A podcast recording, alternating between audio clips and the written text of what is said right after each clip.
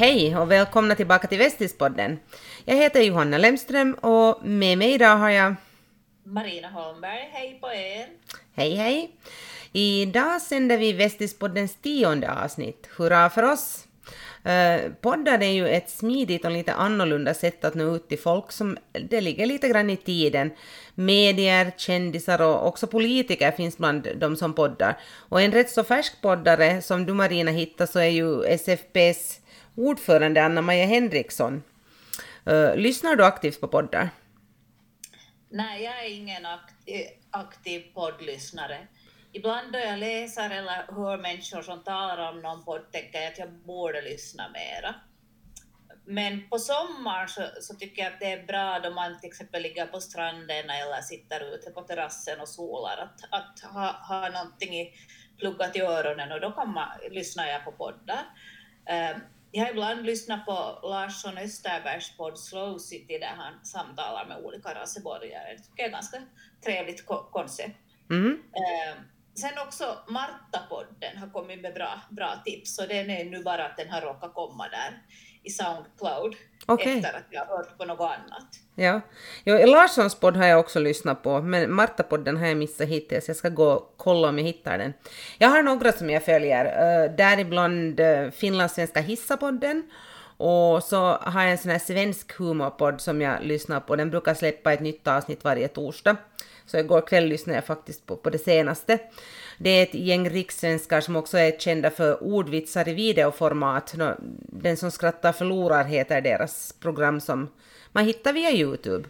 Och vissa vitsar är så himla dåliga men jag skrattar ändå, eller kanske just därför. Vet du vad det kallas när man tappar wifi-anslutningen i Ryssland? Nej, det har jag ingen aning om säkert något, något med Putin kan jag tänka mig. Ja, Putin-pluggen eller sladden skulle kunna vara svaret, men det är internet. okay. Vet du vad, vad Rysslands uh, strömningstjänst heter? Nej. Netflix. Okej. Okay. Ja. Dåliga. Ja, de är dåliga, men det är ändå kul. Det här, men... Jag faktiskt också lyssna på. Okej, okay. och just det, ja den är, alltså, den är bra. Uh, men nu ska vi fundera på, på nyheter från veckan som gick. Vad sticker ut den här veckan tycker du? No, veckans största nyhet är ju nog att, att luftfilterfabriken Filterpack i, i Hangö börjar tillverka munskydd.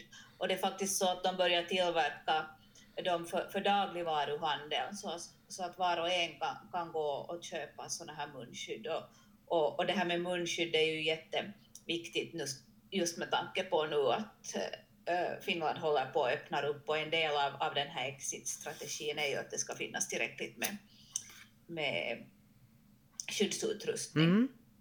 Mm. Och sen för, för en tidning så är det ju alltid roligt att ha ett scoop och berätta en nyhet först. Ännu efter 20 år i branschen så finns det liksom ett extra pirr och spänning då man har en stor nyhet på gång. Det är fascinerande tycker jag att det ännu är så att, mm. att får inte liksom rutin i det utan det, det riktigt kliar i fingrarna när man ska få berätta det här. Ja, så är det. Man går liksom och hoppas att ingen annan ska få nys om det, att man faktiskt är först med det. Precis, ja. ja. Men och, och just den här filterpack-grejen, så det var ju en jättebra nyhet och det är så kiva att det går bra för, för den här Hangö-firman. De har ju fått anställa mera folk tack vare produktionen av, av munskydd. Vilket... Ja, det är ju jättestora mängder de ska, ska till, tillverka. Att, eh, då räknar med att ha en kapacitet på upp till 1,5 miljoner i månaden. Liksom. Oj. Jo. Eh, jag har den här veckan första gången på två månader gjort en intervju öga mot öga och det kändes nästan som att komma ut på grönbete. Det var för en artikel som kommer i vår sommartidning. Och jag kan ju avslöja så mycket att intervjun gjordes i Fiskars och, och där slogs jag av hur stillsamt det är i samhället just nu det var inte många själar i rörelse ens där som det ju ändå brukar vara många besökare till och med mitt i veckan den här tiden på året. Skolklasser och sådär. Men i år blir det ju inga utfärder och, och sånt. Eh, på tal om skolklasser så har ju skolorna öppnat den här veckan, igår.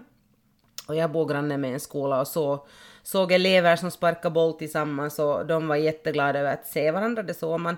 Men de hade nog glömt allt vad social distans heter där. De klängde på varandra helt och, och hållet.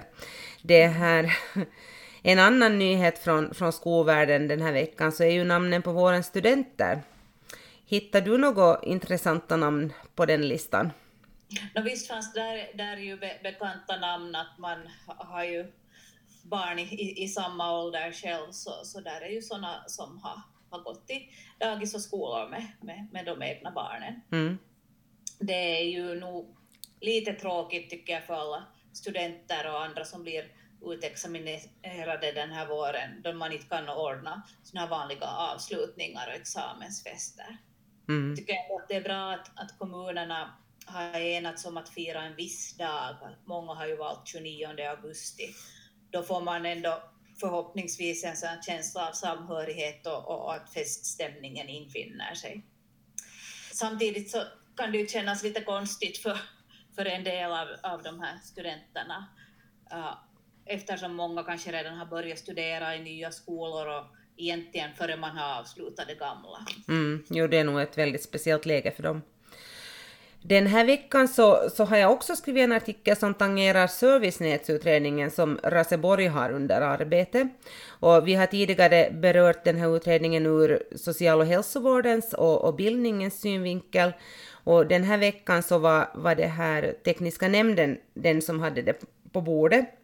Och, och, just den sektorn berörs mycket av, av de åtgärder som föreslås, till exempel när andra sektorer flyttar runt och byggnader töms Raseborg strävar ju efter att sälja byggnader som, som stan inte behöver för egen verksamhet. Men fram tills att de är sålda så, så är det just den tekniska sektorn som belastas av byggnaderna, sa tekniska nämndens ordförande Werner Orre då jag talade med honom. Vad annat har du tänkt på den här veckan?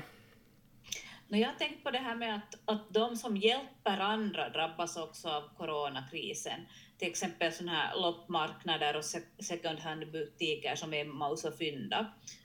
Båda har ju haft sina eh, butiker här i Ekenäs stängda. Nu kommer eh, Emmaus att öppna på måndag, men läget för Fynda är oklart. Mm. Och det är ju uh, synd att de som jobbar för att kunna hjälpa andra inte kan göra det nu och, och hjälpen behövs ju ändå trots coronakrisen. Det som ändå är bra tycker jag är att de här olika mathjälparna som finns, Matsvinnsbanken och, och, och, och Mathjälp både i Karis och e-, Ekenäs har kunnat hålla öppet med specialarrangemang och dela ut mat för att det behovet kan jag tänka mig att ha stigit en del under den här krisen. Mm. Jo, de gör alla ett, ett jättefint och värdefullt arbete faktiskt. Men uh, nu börjar det vara dags att säga tack och hej för den här veckan. Ha det gott! Mm, tack och hej och trevligt veckoslut! Bye bye! Hej hej! Kom ihåg att gå in på www.vastranyland.fi när som helst under veckan och läs det senaste från Västra Nyland.